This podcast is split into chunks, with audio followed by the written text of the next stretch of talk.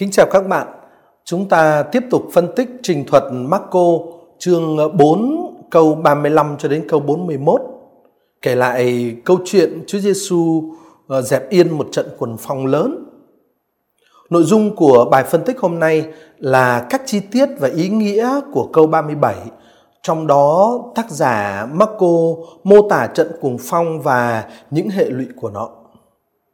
Thế tại sao lại có trận cuồng phong này? Ý nghĩa của nó là gì?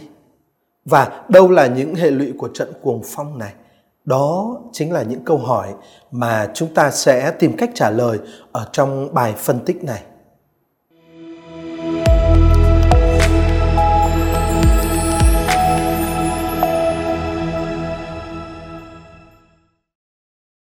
Chúa Giêsu kêu gọi các môn đệ cùng với Ngài sang bờ bên kia tức là hướng đến vùng đất dân ngoại để công bố tin mừng ở đó. Các môn đệ đã nhanh chóng đáp ứng với lời mời gọi đó của Chúa Giêsu. Tuy nhiên, ở trong não trạng và trong cái cách thức thực hiện thì các ông lại phạm những sai lầm rất là nghiêm trọng như chúng ta đã từng phân tích với nhau ở trong các bài phân tích trước. Vậy chính trong cái bối cảnh hành động sai lầm như vậy của các môn đệ thì tác giả Marco kể tiếp ở câu 37. Và xảy đến một trận cuồng phong lớn, sóng ập vào thuyền, đến nỗi thuyền bị đầy ngập. Một trận cuồng phong lớn đã lập tức xảy đến khi các môn đệ đem Chúa Giêsu vượt biển để đến lãnh thổ dân ngoại. Và trận cuồng phong lớn ấy trong thực tế đã tạo nên những cơn sóng rất mạnh ập vào thuyền, cơ hồ như muốn nhấn chìm chiếc thuyền của các môn đệ. Tức là có một bạo lực rất mạnh mẽ đã được khởi động và đang hoành hành để chống lại cái sứ vụ và tham vọng của nhóm các môn đệ. Thế để hiểu nguyên nhân và ý nghĩa của trận cuồng phong này, chúng ta hãy chú ý đến ba dữ kiện sau đây. Dữ kiện thứ nhất là sự khác biệt hoàn toàn hoàn toàn khác biệt ở trong thái độ của Chúa Giêsu và của nhóm các môn đệ này.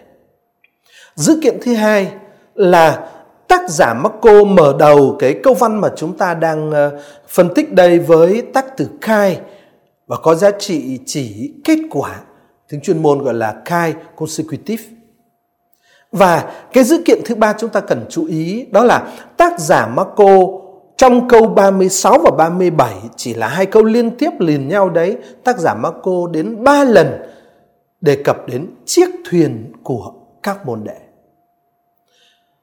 Trước tiên chúng ta nói về sự khác biệt hoàn toàn ở trong thái độ của Chúa Giêsu và của nhóm các môn đệ. Chúa Giêsu và các môn đệ có những thái độ và cách hành xử khác nhau là bởi vì xuất phát từ những chọn lựa và những ưu tiên hoàn toàn khác nhau. Chúng ta biết chương trình của Chúa Giêsu thì là nhằm mục tiêu giải thoát và ban ơn cứu độ cho tất cả nhân loại đáng khi ấy Chương trình mà các môn đệ đang đeo đuổi thì lại nhằm mục tiêu là làm vinh hiển và đem lại chiến thắng trần thế cho dân tộc Do Thái, cho dân tộc Israel. Đó là lý tưởng Messia trần thế. Ở thứ hai là Chúa Giêsu hành động ở trong và dưới cái tác động của Chúa Thánh Thần như tác giả Marco đã trình bày rất rõ ở chương 1 câu 9 đến câu 11. Thánh Thần đẩy Chúa Giêsu đi. Thế còn các môn đệ của người thì thế nào? Các môn đệ lại đang bị chi phối bởi lý tưởng, bởi ý thức hệ do thái đương thời. Và vì thế, vì thế cho nên cái trong thái độ và trong cách hành xử, các môn đệ hoàn toàn đối ngược với thái độ và cách hành xử của Chúa Giêsu. Thứ hai là yếu tố tác thử khai mở đầu câu văn mà phần lớn các nhà nghiên cứu đều đồng ý là cái tác thử này có giá trị chỉ kết quả khai consecutive. Bằng cách dùng cái cái tác thử khai chỉ kết quả này mở đầu câu văn ở câu 37, tác giả Marco ngầm cho thấy cái sự kiện Trận cuồng phong đã nhanh chóng và lập tức xảy đến mà ông kể ở câu 37 này là kết quả của cái cách hành xử của các môn đệ mà ông đã mô tả ở câu 36. Và cái cái cái cái trận cuồng phong ấy đã lập tức tạo ra các cơn sóng lớn đe dọa sự tồn tại, đe dọa sự hiện hữu của chính con thuyền các môn đệ.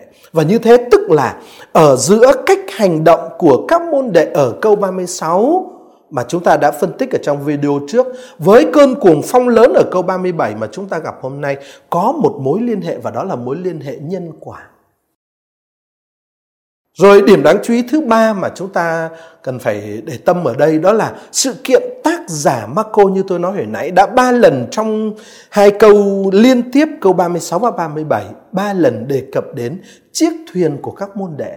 Ở câu 36 Marco viết, các ông đem người đi đang khi người ở trên thuyền.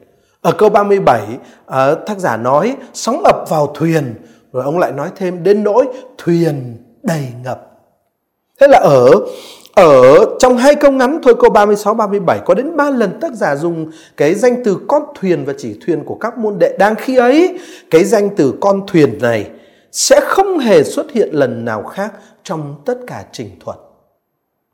Cái dữ kiện này chứng tỏ ở giữa câu 36 nói về cách hành xử của các môn đệ và câu 37 nói về trận cuồng phong và các cơn sóng lớn có một cái mối liên hệ rất mật thiết. Thế từ cái dữ kiện về cách dùng tác từ khai và cái dữ kiện về hạn từ con thuyền mà chúng ta vừa nói đến, chúng ta có thể kết luận thế này. Ở trong ý hướng của mình, tác giả Marco muốn cho thấy cái trận cuồng phong lớn và các cơn sóng dữ ở câu 37 có liên hệ với và thậm chí là hệ quả của cái cách hành xử của các môn đệ mà ông đã trình bày ở câu 36. Và nếu chúng ta nối kết cái cái cái cái ờ, ý tưởng này với dữ kiện thứ nhất, đấy cái dữ kiện thứ nhất thì chúng ta có thể hiểu đó cái cách hành xử của các môn đệ đó là cái cách hành xử khác biệt và thậm chí là đối nghịch với cách hành xử của Chúa Giêsu và đó chính là nguyên nhân tạo nên một cái trận cuồng phong lớn và các cơn sóng dữ. Vậy Thưa anh chị em, rõ ràng là uh, nếu chúng ta chấp nhận cái, cái cái kết quả phân tích đó chúng ta có thể thấy trận cuồng phong lớn và các cơn sóng dữ được đề cập ở câu 37 này không phải là một thiên tai ngẫu nhiên mà con thuyền của các môn đệ gặp phải khi đang lênh đênh ở trên biển không.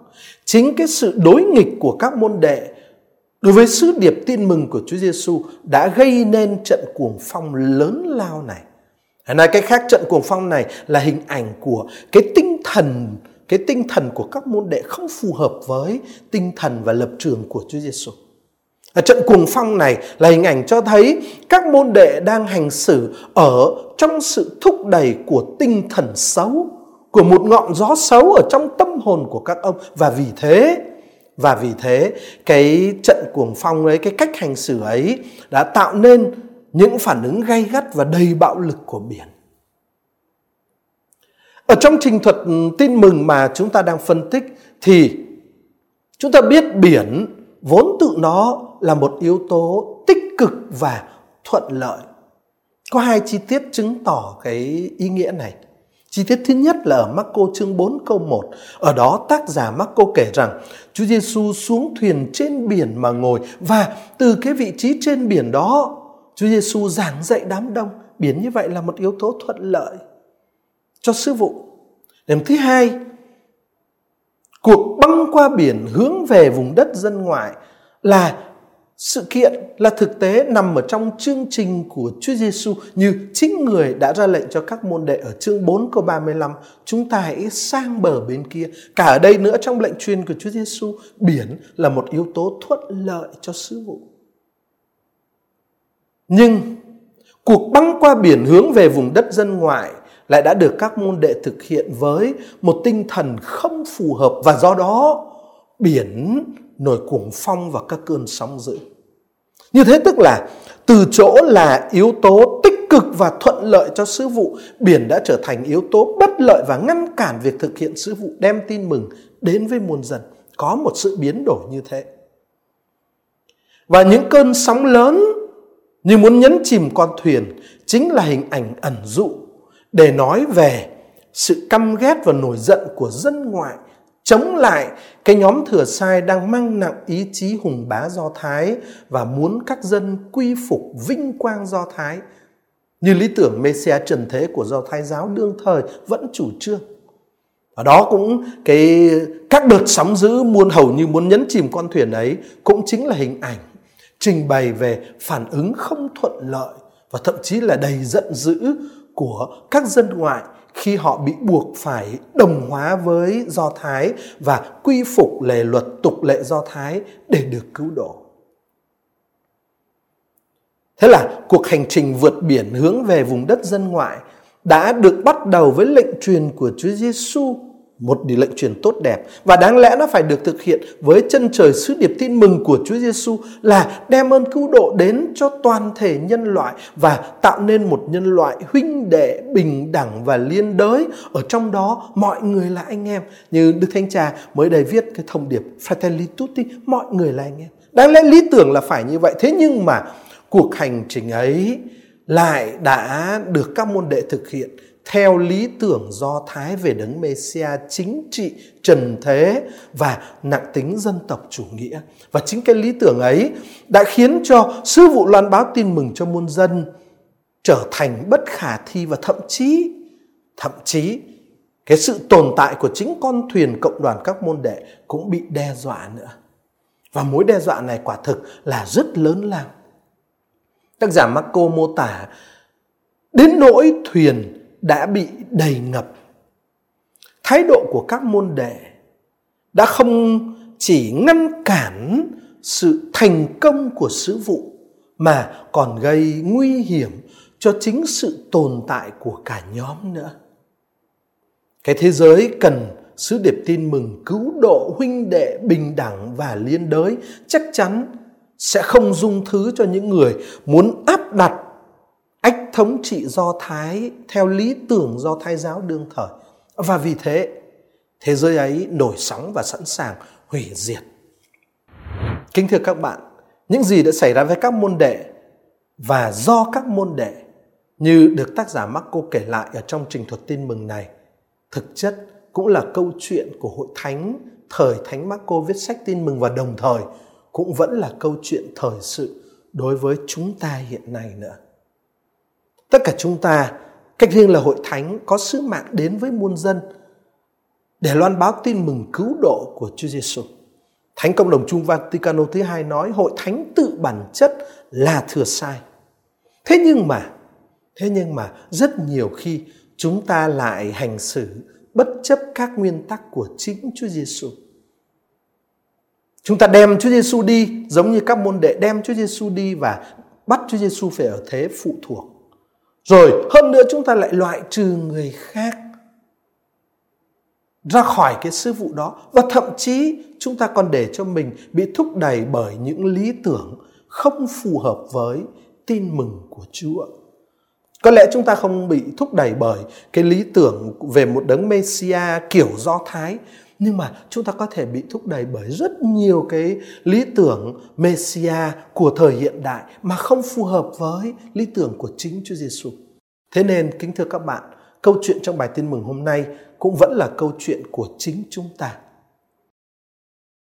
Vậy chính ở trong cái tình cảnh bi đát rất đáng sợ như chúng ta vừa thấy khi phân tích Marco chương 4 câu 37 thì Chúa Giêsu sẽ phản ứng và hành động như thế nào?